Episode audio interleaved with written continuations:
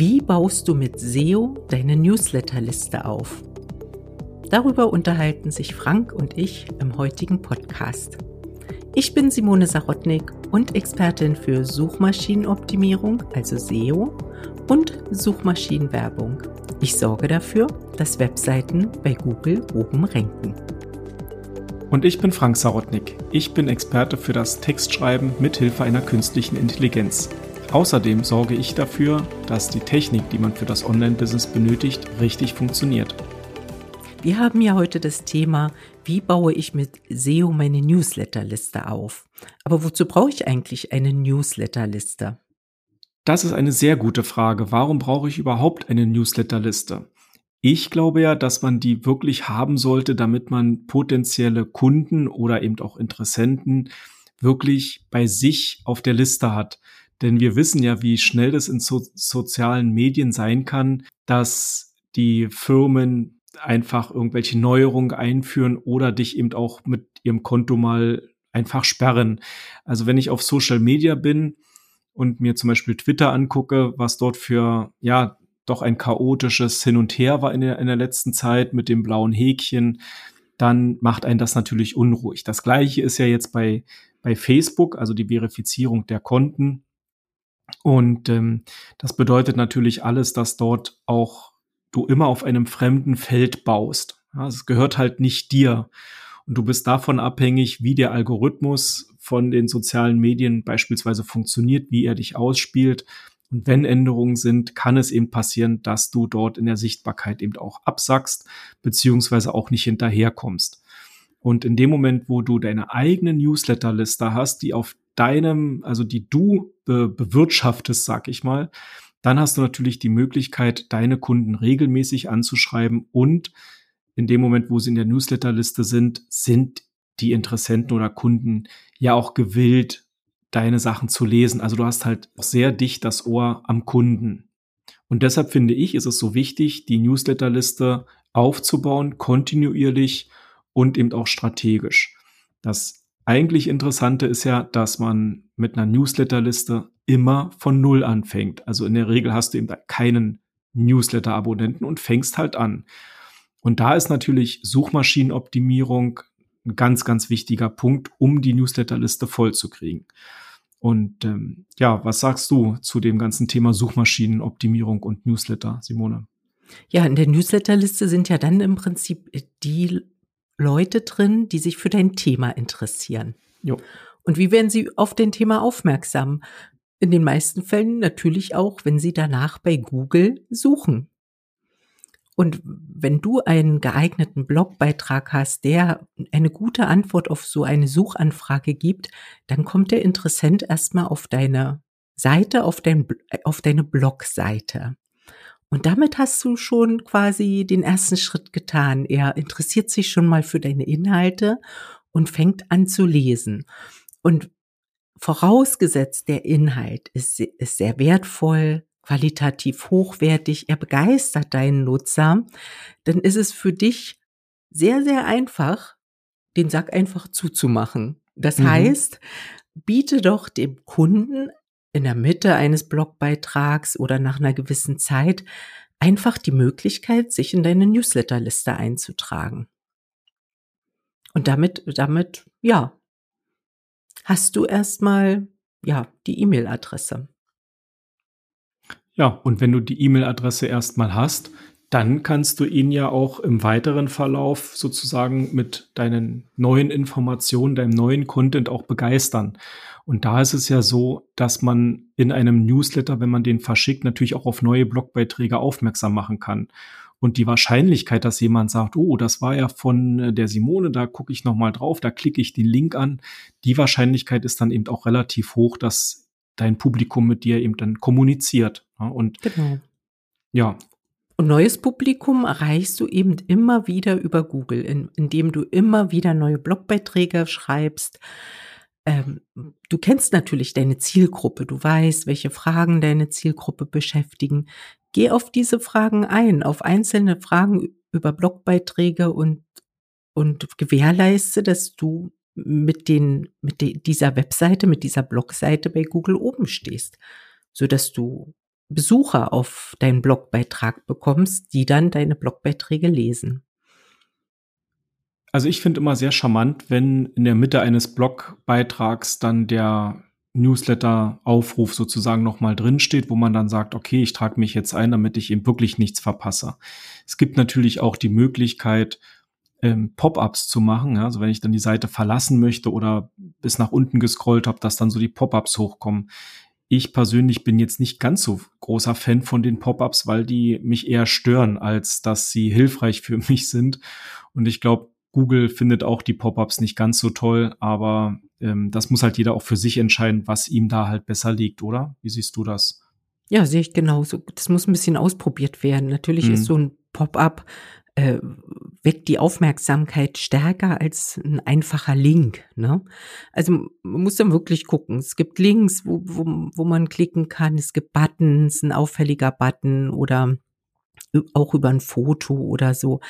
Also da muss man ein bisschen ausprobieren, für, für welche Zielgruppe welches gestalterische Element am besten funktioniert. Mhm.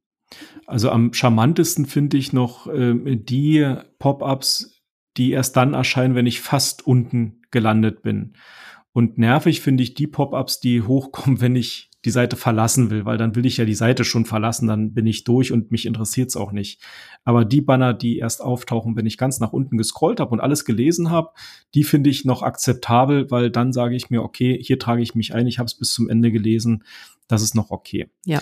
ja also einen ganz andere. wichtigen Punkt finde ich halt, dass die Qualität des Blogbeitrags gegeben ist. Also ich beobachte das bei mir selbst. Wenn ich so einen langweiligen Text nur quer lese, dann bin ich da auch nicht geneigt, mich am Ende noch für Newsletter einzutragen.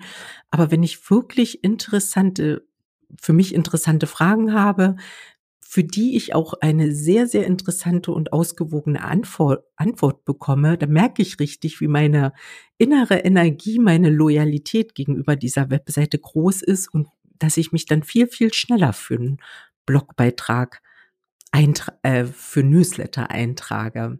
Mhm. Also so gesehen ist weniger die technische Umsetzung wichtig, als viel mehr, dass wirklich die Qualität gegeben ist des Textes, ja, der Mehrwert für den Lesenden, so dass halt dieses Loyalitätslevel steigt dem Anbieter gegenüber, dass man freiwillig halt quasi seine Daten auch da lässt. Ne? Mhm. Und je höherwertig der Content ist, desto einfacher ist eben der Schritt, auch sein, seine E-Mail-Adresse dort mit einzutragen. Und ich finde, gerade wenn man halt Blogartikel hat, die echten Mehrwert liefern, also Infografiken, die dir wirklich nochmal so auf den Punkt bringen, worum es geht, oder saubere Struktur, tolle Bilder, dann finde ich, ist es eben einfacher, sich in Newsletter einzutragen, um mehr Informationen zu bekommen. Und der ja. Rest ist dann eben eher die technische Seite. Wie mache ich das richtig und wo mache ich das alles? Aber wenn der Content hochwertig ist, ist das extrem wichtig. Genau, da sind wir wieder bei unserem Lieblingsthema. Wie kommen wir denn nun an hochwertigen Content oder wie produzieren wir denn ja. hochwertigen Content in, in, in relativ in kurzer Zeit, so dass wir viel produzieren können, weil wir wollen ja auch viel Abonnenten in unserem Newsletter haben. Da hast du doch sicher einen Tipp, Frank. Ja, das, äh, das, da kennst du ja meinen Tipp. Das funktioniert halt nur mit künstlicher Intelligenz. Und da muss ich eben sagen, hat sich ja in der letzten Zeit sehr viel bewegt. Die Leute springen natürlich jetzt erstmal auf ChatGPT auf. Das wird sich auch relativ flott legen, weil ChatGPT auch seine Grenzen hat. Wir selbst arbeiten ja mit anderen Programmen, die eben wesentlich besser sind und runder sind und bessere Texte herausbringen. Und äh, dann bin ich eben auch erst in der Lage, strategisch mir zu überlegen, welche Blogbeiträge will ich setzen. Ich hole mir die Inspir Inspiration aus einer KI. Wie will ich die Texte haben? Was muss ich schreiben? Wie hochwertig muss ich es haben?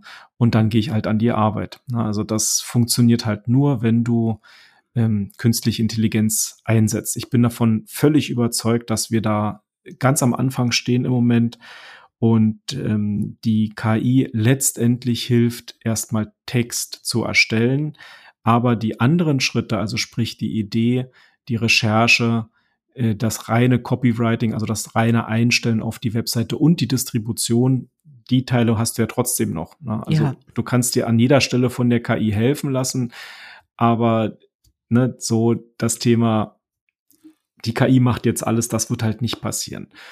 Und deshalb ist es ja auch so interessant, gerade eben auch aus dem Bereich der Suchmaschinenoptimierung, dort zu schauen, wie geht jetzt die KI um, wie geht Google mit KI um, was gibt es dort, wo sind die Statements von Google, aber das ist eigentlich auch schon echt das nächste Thema, um dort nochmal das ganze Google und KI und Google und Erkennung von KI und so weiter zu beleuchten. Aber das würde, glaube ich, jetzt für heute hier in dem Beitrag über den Newsletter zu weit führen.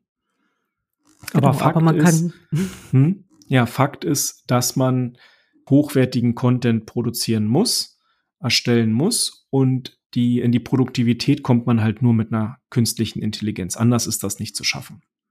Und man kommt trotzdem auch nicht umhin, um die wichtige Aufgabe der Vorabrecherche, der Strategieplanung, sich zu überlegen, wer ist meine Zielgruppe, welche Fragen beschäftigen meine Zielgruppe, wie ist die Customer Journey, an welchen Punkten hole ich meine Nutzer ab. Also das sind ja alles, alles ja. Fragen, die noch vor der Suchmaschinenoptimierung ja. an sich ja. hochkommen und ja, auf die Antworten gefunden werden sollte. Genau, und da ist eben auch noch, noch weiter davor die Positionierung und Keyword-Recherche, das nimmt dir ja auch keiner ab. Ne? Die Positionierung kann dir eine KI halt nicht vorgeben, weil du stehst ja dahinter, hinter deiner Sache.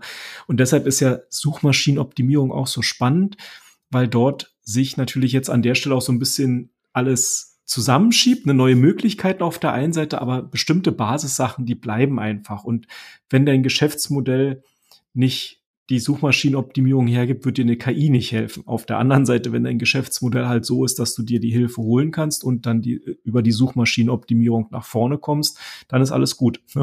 also. Ja, kurz gesagt, wenn du was anbietest, was niemand sucht, dann hast du auch nichts davon, wenn du auf eins stehst bei Google. Äh, absolut, genau. wenn es keiner sucht, dann hat das keinen Sinn. Hm. Ja, genau.